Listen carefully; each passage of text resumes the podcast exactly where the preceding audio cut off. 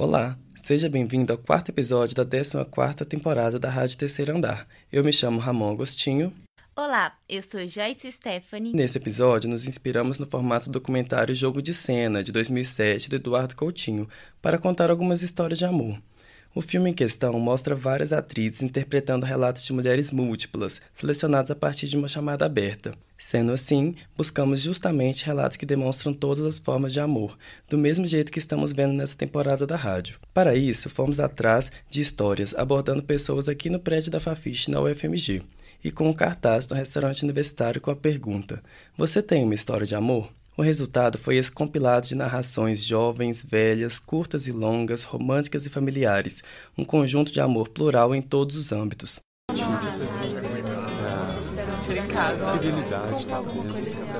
Amor? Amor com sentido, uma produção da Rádio Terceiro Andar. Estamos acostumados com esses amores que duram a vida inteira. Mas existe aquela frase, que seja eterna enquanto dure. Os amores de estação também podem ser marcantes. Eu comecei a conversar com um holandês no aplicativo de namoro. E é uma pessoa tão diferente, mas tão similar a mim, que não queria parar de falar com ele nem um minuto. A gente conversava por literalmente 24 horas.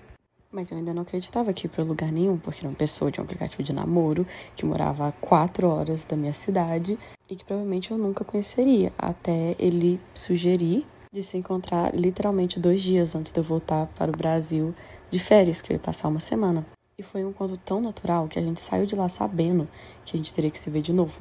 Mas era algo totalmente inédito. Eu não ia em dates, eu não fazia esse tipo de coisa. Quando eu voltei, a gente continuou nessa mesma intensidade, conversando todos os dias, se vendo no final de semana inteiro e sempre fazendo coisas novas. A gente foi no boliche, a gente ia para Amsterdão passear, a gente fazia tudo. Mas mesmo vivendo isso, eu não pensava que ia andar em nenhum lugar, porque como eu só tinha mais dois meses lá, de que adianta encontrar alguém. Mas seguimos assim, vivendo a vida muito intensamente até duas semanas antes de eu ir embora. Que uma simples pergunta de holandês comemora Valentine's Day me fez perceber o quanto eu gostava dele. Mas mesmo assim, após muita discussão, resolvemos que não ia dar, que a distância ia ser muito, mas que o carinho que um sentia pelo outro ia sempre estar ali, especialmente para mim, né? Meu primeiro amor. Minha história foi quando eu fui fazer intercâmbio para Itália esse ano.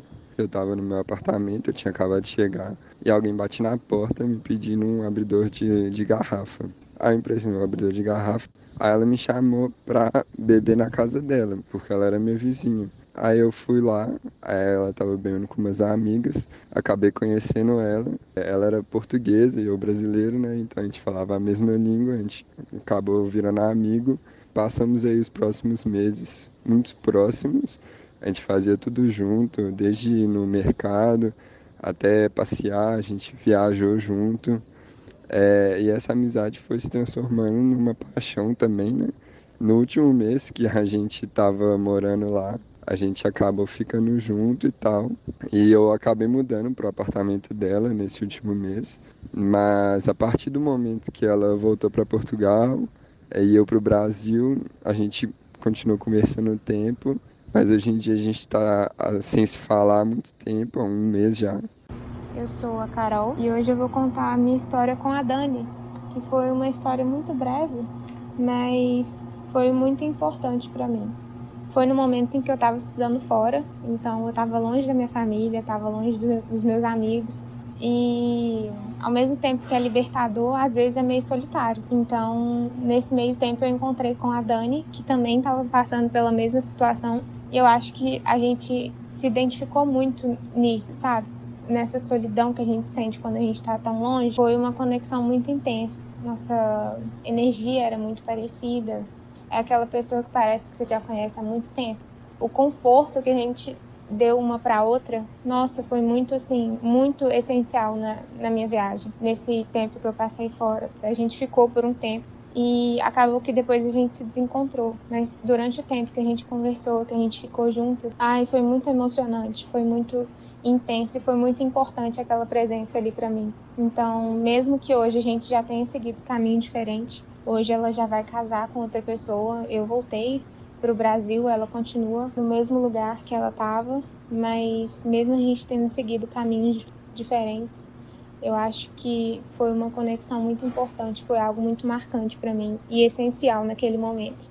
A minha história é que quando eu era criança, assim, no ensino fundamental, eu tinha uma melhor amiga e a gente era, tipo, inseparável, assim. Passava o tempo todo junto na escola, né? Estava juntos.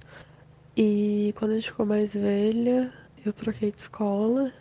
E depois ela trocou escola também. E a gente acabou se separando pela geografia mesmo, assim, da gente não encontrar todo dia e tal. E naquela época não tinha smartphone, na escola também não tinha. E aí quando a gente chegou no ensino médio, assim, a gente voltou a se falar e seguir nas redes sociais. E aí no ensino médio a gente voltou a ser amigos. Quando eu tinha 18 anos, a gente brigou muito feio e a gente ficou nessa uns três anos sem se falar, sem ter notícia, do nada, assim. É, esse ano eu tava andando pela UFMG e eu vi de costas, meio longe, uma pessoa que para mim parecia muito com ela e eu achei que era ela. Isso sem ver ela há, sei lá, quatro anos, sem saber que ela estava na UFMG também. E aí me deu uma coisa, assim, que eu saí correndo atrás dessa pessoa e eu virei, era ela. Eu comecei a chorar, pedi desculpa para ela, ela me pediu desculpa. E aí a partir daí a gente voltou a ser amiga, como se a gente nunca tivesse se separado, assim. De fato, existem diversas formas de amor, mas o romântico do cinema é provavelmente o mais idealizado e desejado por muitos. Eu conheci a Samuel há pouco tempo. A gente conversava e tal pelo WhatsApp, até que um dia, estava até chovendo, a gente combinou de encontrar para almoçar, né? Beleza, almoçamos. E como ele, eu ia, eu ia embora para trabalhar na região central e ele mora aqui na região central, a gente pegou o mesmo ônibus e viemos. E tipo, foi perfeito, cara. A gente conversou muito, fazia tempo, sabe? Quando dá o match de conversar mesmo. E ótimo, continuamos nesse trajeto. Até que chegou no meu ponto. Aí ele desceu comigo e tal, a gente continuou conversando e a gente deu um beijo de despedida. Aí quando a gente deu esse beijo, eu percebi que, tipo assim, pô, tô realmente gostando desse cara. Só que o engraçado dessa história é que eu descobri, depois de conhecer ele melhor, que na verdade o ponto dele era oito pontos antes de onde a gente desceu. Que ele só tinha ido comigo até esse lugar, no caso, para que a gente continuasse conversando. A história de amor que eu tenho para contar hoje é a minha e a do meu namorado. Tudo começou assim na base da amizade, a gente trocava mensagem, figurinha o tempo inteiro, até que eu percebi que quando chegava a notificação dele, eu já começava a ficar feliz. Aí ele teve iniciativa de me chamar para sair. A gente foi no nosso primeiro encontro e estamos aí nesse relacionamento que já faz três anos. E graças a Deus é assim um amor que veio, eu espero para ficar. Essa é a história de amor que eu tenho hoje para contar. Até aqui falamos do amor entre pessoas, mas há o amor entre seres humanos e animais. Esse amor é considerado por muitos o amor mais fiel e puro que existe. Mistério de Amor começou no dia 24 de março de 2022. É sobre um cachorro que eu amo bastante, que me ajuda mesmo sem ele falar nada, só da presença dele já me deixa tranquila, feliz. E eu gosto muito de estar com ele. Toda vez que eu saio de casa, ele chora e quando eu volto, ele fica feliz. Alguém que eu sei que vai ficar feliz toda vez que eu voltar e que vai estar comigo sempre que eu precisar. O nome dele é Gabriel, eu amo bastante. Eu moro com minha mãe e meus dois irmãos. O nosso sonho, meu dos meus irmãos, sempre foi ter um cachorro, mas a minha mãe nunca gostou de cachorro. Às vezes a gente quase convencia ela, mas a gente nunca teve um cachorro de verdade. Um belo dia, eu não esqueci esse dia, eu tava na sala, aí ela chegou e falou assim: Lá lá, eu tava vendo um programa de televisão. No programa tava falando que os cachorros são grandes companheiros, é, principalmente nessa época de isolamento. E eu decidi que eu vou dar um cachorro para vocês. Nessa hora, nossa, eu nem sei explicar o que, que eu senti. Eu entrei em alguns Instagrams de protetores de animais, né? E aí, no Instagram de uma moça lá de Santa Luzia, eu achei o meu cachorrinho. E aí eu fiquei apaixonada, imediatamente mandei uma mensagem para ela e aí meu irmão foi lá buscar o cachorro. Existem amores de uma noite, amores passageiros, mas também tem aqueles amores que duram uma vida inteira. Falo da minha vida quando começou com meu marido.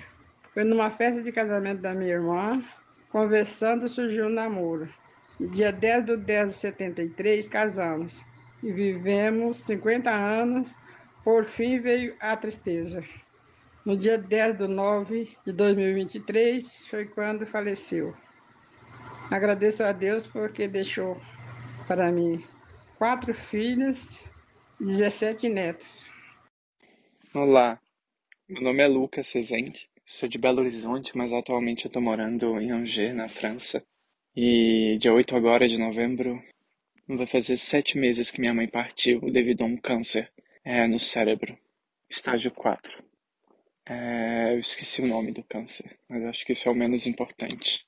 O mais importante, talvez, é que eu sinta saudade dela todos os dias, que desde que a minha mãe partiu, é como se o meu corpo não tivesse mais no, no eixo normal que eu senti habitar durante toda a minha vida até o momento em que ela se foi. Eu pude acompanhar uh, durante um ano de longe, aqui à distância, e ao mesmo tempo em que acompanhava com esperança, a gente também, eu e minha irmã, nos preparávamos para a partida da minha mãe. E para preparar essa partida também, é, eu tentava lembrar, segurar quase com as mãos as lembranças e resgatar outras da presença dela na minha vida. E ela é muito presente. Minha mãe se chamava Magna Pinto. Era uma capricorniana do dia 30 de dezembro. Acho que se eu tô até aqui hoje correndo atrás das coisas que eu acredito, é porque eu vi na coragem da minha mãe a possibilidade, no desejo dela desenfreado de, de viver, de amar. Ela fez muitas coisas da, das quais eu só consigo admirar Hoje mais velho, que eu posso olhar com distância para a mulher que ela foi. Sinto muita falta dela e acho que vou sentir a vida toda, assim, é um, é um buraco muito grande, né? Acho que se eu tô vivo até hoje, se eu tô com fé, coragem na vida, buscando as coisas, é muito por causa dela. Eu lembro quando eu apresentei o meu primeiro namorado a ela e ela foi muito carinhosa com isso. Eu lembro também quando eu era pequeno, eu comecei a dançar, eu tinha oito anos, numa escola, num curso regular e e sofria muito homofobia ao redor. E ela é uma pessoa que me encorajava muito a continuar. É, minha mãe me ensinou a ser teimoso. Não sei como, como vai ser daqui para frente. Me pego diariamente chorando, sentindo falta dela, de ligar para ela, de conversar, de fofocar. E acho que também tem muito da minha mãe ser, ter sido minha amiga. E é bonito quando essa mistura pode acontecer, né? é estranho existir sem a mãe da gente. E agora eu fico pensando como fazer esse amor e as lembranças me ajudarem a seguir com ela presente de outras formas. O amor vem de diversas formas, como vimos nesse episódio. Ele se mostrou único em cada um desses relatos. E não importa a maneira que ele venha ou o tempo que ele dure, o importante é ser verdadeiro. Se encerra aqui mais um episódio da Rádio Terceiro Andar. Obrigada a todos que contribuíram enviando seus áudios. E um agradecimento especial a Mariana Lage, que nos ajudou na coleta das histórias. Você ouviu um compilado de histórias reais e fictícias. Nos inspiramos no documentário Jogo de Cena de Eduardo Coutinho. Não vamos revelar a veracidade de nenhuma história para preservar quem nos enviou. Esse episódio foi produzido e apresentado por Joyce Stephanie e Ramon Agostinho, com a orientação do professor Felipe Giacomi e do estagiário docente Sortines Reis. A gravação foi realizada no Laboratório de Experimentações Sonoras da Fafiche. Para saber mais, acesse www.fafiche.ufmg.br barra terceiro andar e nos siga no Instagram, arroba Rádio Terceiro Andar.